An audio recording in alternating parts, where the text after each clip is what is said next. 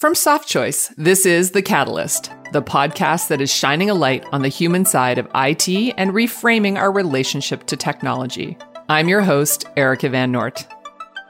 Thanks to a booming e commerce market and mobile apps, shopping has gotten so much more convenient. These days, I rarely need to leave my home. Returns and refunds are way less of a hassle. And I know I'm not the only one who feels this way. According to a recent study from Statistics Canada, consumer behavior has shifted so much since the pandemic started that it's actually thrown off the inflation index.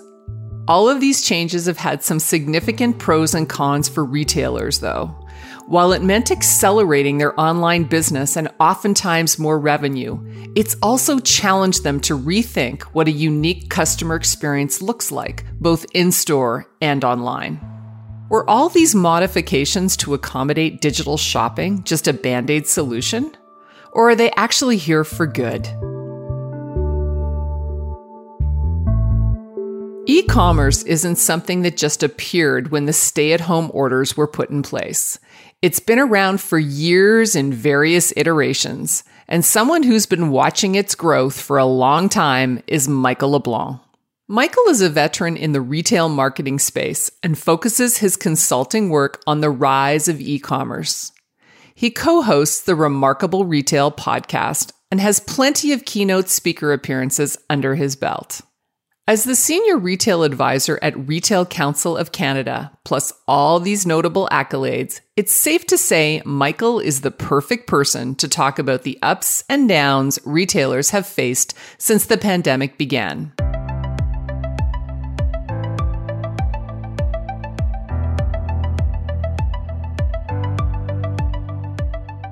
My producers tell me you actually sold the world's first ever pair of jeans online, so there's got to be a story there. Well, there's definitely a story there. It's actually the first pair of Levi's jeans sold online.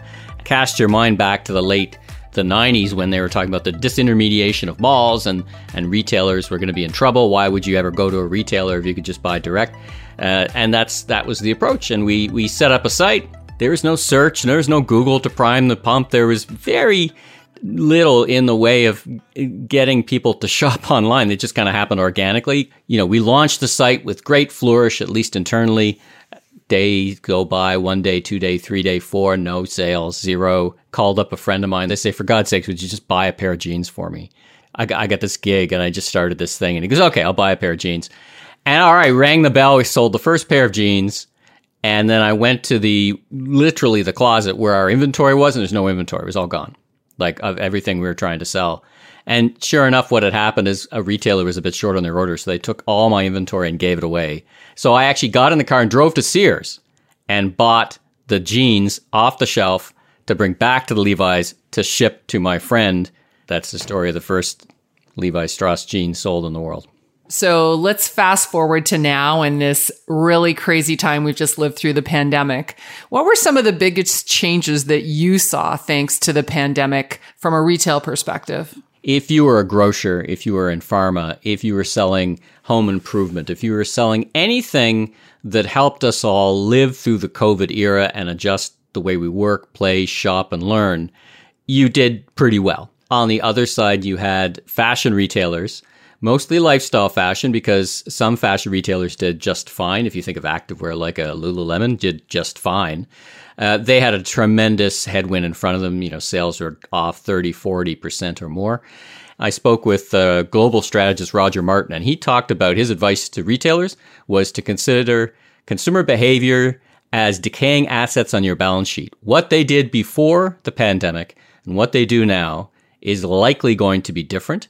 The final thing, and there's many, many things, but the final big thing is the great acceleration, which is uh, e-commerce probably moved forward five years in this country.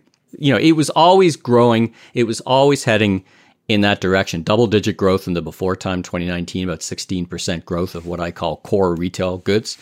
And now we've we've seen this tremendous acceleration in categories like grocery and home improvement, uh, really across the board. And we'll see how much of that uh, how much of that sticks. Likely, COVID put the you know foot to the gas pedal, but it probably didn't put a brick on the gas pedal. In other words, the pace of e-commerce growth and transactions today is not really reflective of the true behaviors because we have yet to understand where the waterline is kind of going to settle out in terms of e-commerce as a percentage of core retail.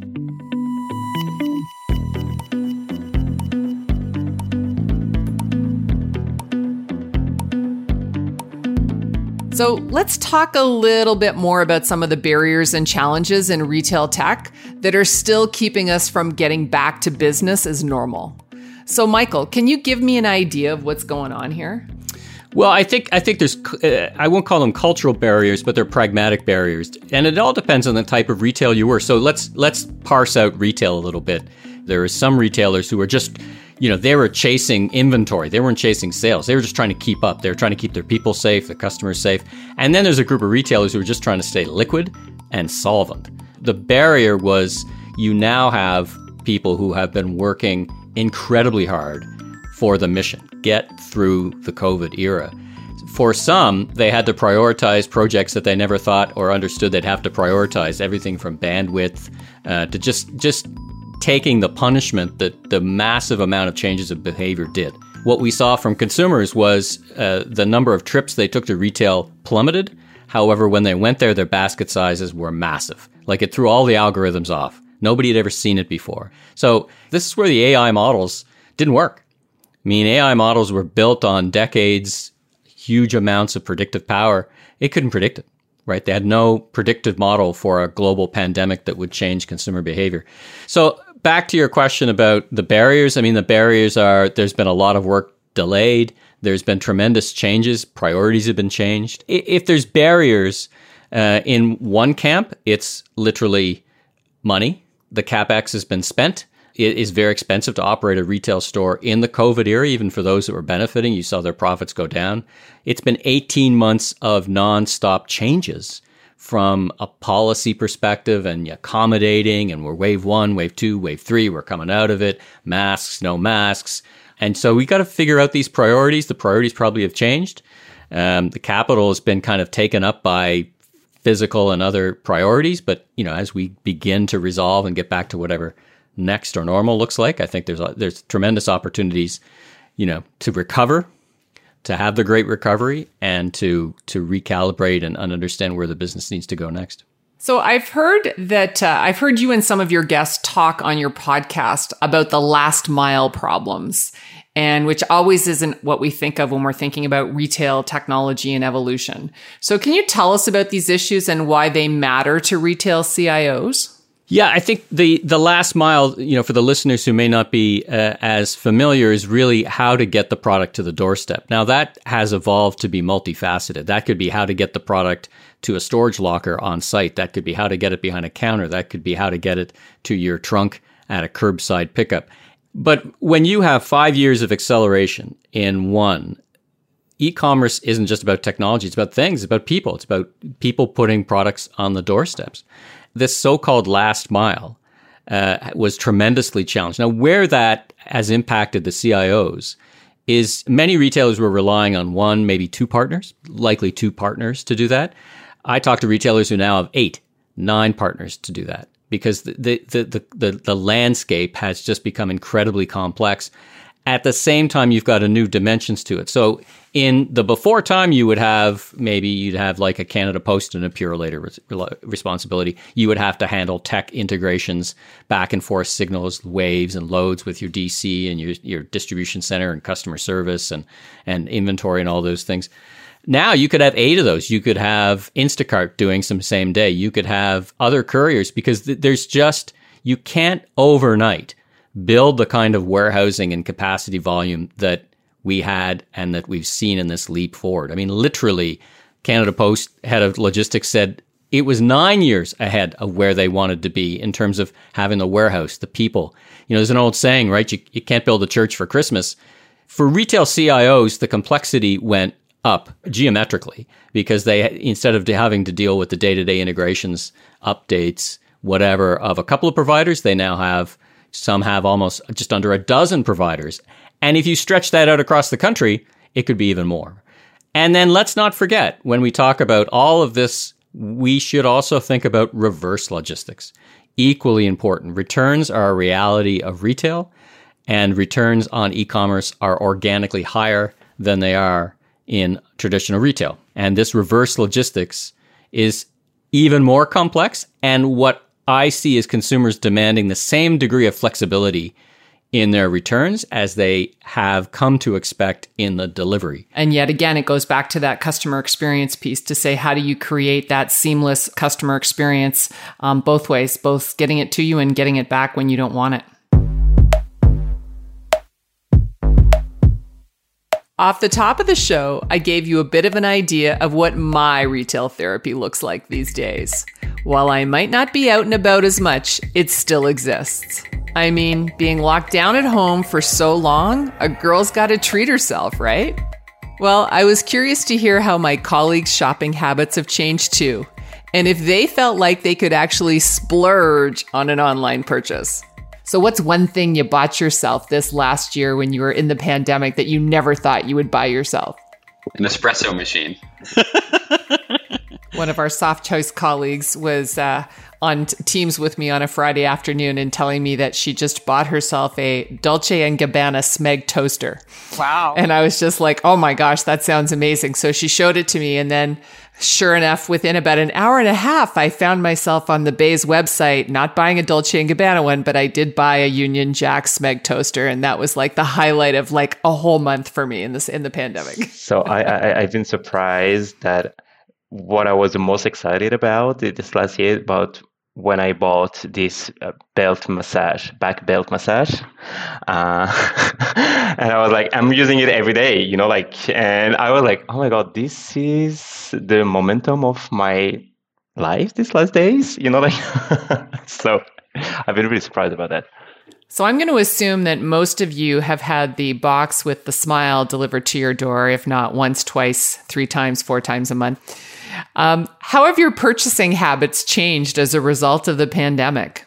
We've really shifted actually to a subscription model here at, at our household. So when I think about diapers and um, and different deliveries, um, paper towel, toilet paper, we want to take out the, the mental effort. We just want it to be automated and come to us and just send us a reminder. Even like picking up groceries, just having someone do it for us and we go and we just pick it up in the parking lot, right? Like a lot of that has shifted for us and even once things start opening up more, I, I think it, my habits have shifted for good. Yeah, I haven't been inside a physical grocery store more than three times in 2021 so far. Um, you know, I started buying meat from my local butcher shop. They've got a web portal where you can just like, and they'll drive it to your house.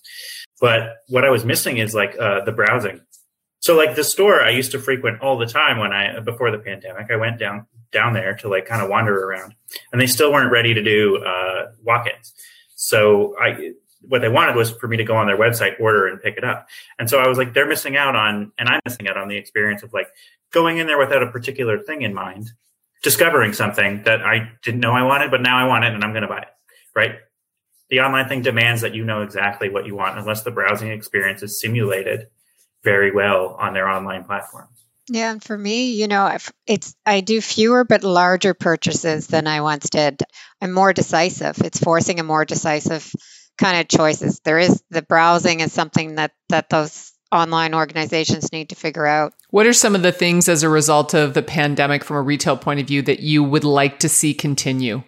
I think for certain things, uh, I tried uh, new groceries for those bigger shops. I will continue the bigger shops. Um, interesting. I tried one grocery where the robots actually select your your goods. Um, you know, pros. It's certainly efficient and simple, and I've done repeat orders. You know, the downside of that was all the there was too much packaging, right? And I think the Amazon orders. This is not a new thing for for many, but the amount of packaging that uh, had come with all the online shopping is something we need to deal with. I had to ask my landlord to get us a second recycling bin because the amount of recycling we were generating from A, ordering stuff, and B, cooking every meal or eating all of our meals inside the house, like doubled. It literally doubled our recycling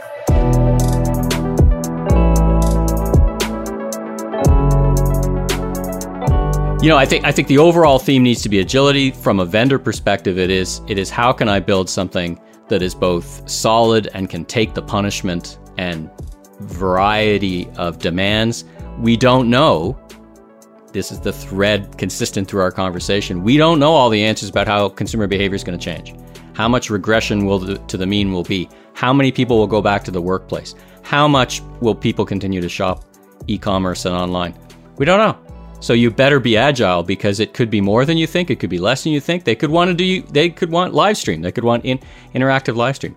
Retailers will go where where consumers lead them. We're just not quite sure today the difference between what is an accommodation for the unusualness of the COVID era and what is a permanent structural change to both consumer behavior and the retail environment. So, what innovations from the pandemic do you think are here to stay? So, I, th- I think innovation gets back to how people shop. So, uh, social media takes a bigger role. E commerce definitely takes a bigger role. The expectations of less friction goes up, not down. I do think, though, that the biggest innovations are yet to be seen. I mean, listen, you got suddenly millions of people working at home. Great. Cultural innovations, changes in mindset, all those things happen. From a technological perspective, I think you've you, you haven't you ain't seen nothing yet because, as I said, many retailers are like, "Oh my god, I just got to get my product on a boat in China. That's my focus." Or, "Oh my goodness, I got to pay my rent and my stores are closed." So you know, let's just figure that out first, and then we'll start really digging in. And and you know, I advise many retailers when they when they think about their technology solutions or platforms, you know, have your existing vendors repitch you. Chances are there's a bunch of things that you already own that you're not using or you didn't see the use for, or maybe it's been improved in the past 18 months. That's a great starting place. Really, we're on the beginning, you know, we're on day one of the journey. So, Michael, so we don't usually have a guest on our show who isn't a tech leader. So, here's a good opportunity for us to get a fresh take. So, can you share any advice or tips for the CIO or the IT leader in the retail space from your perspective? Well, I think number one is is agility. I think from my perspective, being able to predict or think you can predict what comes next, uh, I think we've all figured that's not the best strategy. So you need to, in whatever way works, is to figure out agility. If that's a, if that's more iterations on the same project plan, ultimately many of these project plans are going to get disrupted because the consumer behavior is going to change in ways we again we don't exactly understand. So how do you plan for that? Well, you you plan to be agile. And listen, ultimately if you're the if you're the CIO of an organization, of course you've got to worry about cyber crime. That's unfortunately has taken on a whole new level. Uh, you know, as we're at home, so are the criminals. Uh, so yeah, the, you know the the calls or tasks on CIOs have not decreased; they've gone up. The best CIOs will help their business, their colleagues, understand uh, the the landscape. Either it's the threat landscape, or more positively, the land of opportunities, where it fell short during the pandemic, where it was tested and failed. Uh, AI, I think, did not stand well in many circumstances because the changes were so massive that will that will change. I'm still a big believer that AI has probably the most transformative benefit to retail in the days, uh, years, and months to come. And really, that it, you know does get back to testing, trying the agility, and waiting to see how the consumer changes and staying as close as possible to your colleagues as we all try to understand what next looks like. That's great. We talk a lot about how the CIO and the IT leader's role has really changed through all of this. And we used to be back office people and supporting from behind the scenes, whereas it was really a chance for the IT groups to be out front to lead some of this change. And I, you know, there's no conversation that could have taken place in any retail business without the CIO sitting at the table because everything had technology as a backbone in order to make it happen, make it possible, or to even determine if it was a reality for those businesses. It's funny, right? You don't miss a thing until it's gone. Uh, when your website's crashed from too much volume, you're like, that thing was pretty important, right? Let, who's, who's in charge of that again? I'm, I'm exaggerating, but you know, when, when tremendous pressures, and again, all the way down to things like basket size and POS, these things need to be bulletproof and agile at the same time that's interesting, right? The two things need to work somehow together. So, Michael, when I think of some of the evolution with technology, I think prior to the pandemic, I remember when it was introduced that I could go into a grocery store and scan my own groceries um, so that I was, you know, self serving. We've gone from self serving to contactless through the pandemic, which is how do we reduce as much contact as possible from a safety and from a human element perspective. Where do you see that going? Like when we look to the future, what will stay with that and where do you see that going if you have a crystal ball? It, you know, it's a great question. I love to talk about automation in the store. And again, in the before time, self checkout, frictionless payments, tap, cashierless, cashless transactions were all present at different formats. If you think of the Amazon Go stores, uh, where that's the you know shop it like you stole it self serve, right? You just walk in, scan your phone, or now they're even testing biometrics to scan your palm, and you walk in and you walk out. It's great. They're actually trying to do that at scale now. And for those markets that are farther ahead, there's some parts in Sweden where they've got embedded chips in their hands for transactions. They they went to a completely zero cash market. It didn't work out. It's not working out. I, I looked at this study. It was a fascinating study, and it compared generations on the checkout experience at a Costco store. So if you're in a Costco store, they do have some self checkout, but by and large, you have a long, a, a, you know, moves well. You take your items and you check out, and then on the way out, someone kind of checks your bill and, and gives you a wave, and off you go. They talk to millennials, and millennials on a scale of one to ten, one being I can't stand that experience, ten being that's a perfect experience, ranked it as a one. Baby boomers ranked it as a nine. like there's a generational divide. And part of that generational divide is whether it's Gen Z or millennials, they've come to shop online. They expect the same kind of frictionless experience that they experience online in stores. They don't want to line up. They don't want to have any have any structure, any challenges with their payment types. They want to use 10 payment types. They want to use Today they want to use Apple Pay. They want to do all these things together. So these worlds come together, but frictionless means different things in different places to different people.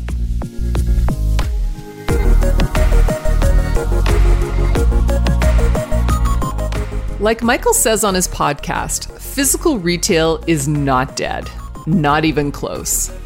But there is a remarkable intersection that's been developed since early 2020 between digital and physical retail that doesn't seem to be going anywhere.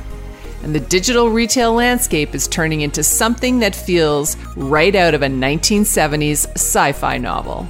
Sure, we don't have flying cars yet, but Shop Like You Stole It and biotech payment methods feel pretty darn close. Regardless of how retail comes out of this pandemic, we know it won't be the same. The next step for retail and technology leaders is making it accessible for all.